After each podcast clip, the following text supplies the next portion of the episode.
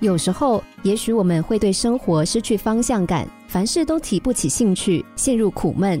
这个时候，不妨用一颗好奇心来观察生活中每一个细小的变化。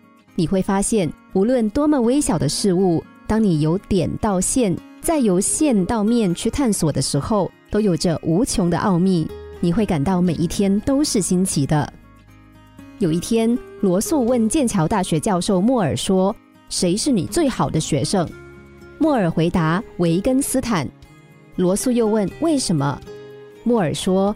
在我所有的学生中，只有他在听课的时候总是流露出迷茫的神情，总是有一大堆问题询问。罗素也是当时很有名的哲学家，没有想到后来维根斯坦的名气竟然超过了罗素。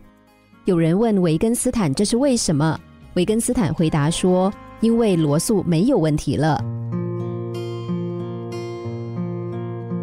宇宙之大，事物之繁杂。无一不充满着奥秘。任何事物的产生、成长和发展的过程，实际就是一个不断解疑释惑的过程。如果对世界没有一颗好奇心，就不会对事物产生怀疑，人也就失去了钻研的探索精神，最终只能够踩着别人的脚步前进，永远不会有所作为。曾经有个有趣的说法：三个苹果改变了世界。第一个苹果吃了，真的会长智慧吗？夏娃在好奇中吃掉了它，人类从此有了自由的意志。第二个苹果砸中了牛顿，他好奇于苹果坠地的原因，于是发现了万有引力，人类由此建立起理解天地间各种事物的信心。第三个苹果被咬了一口，为什么不能更完美呢？在贾布斯这个完美主义者和偏执狂的带领下，这个苹果带领人们进入一个全新的感知世界。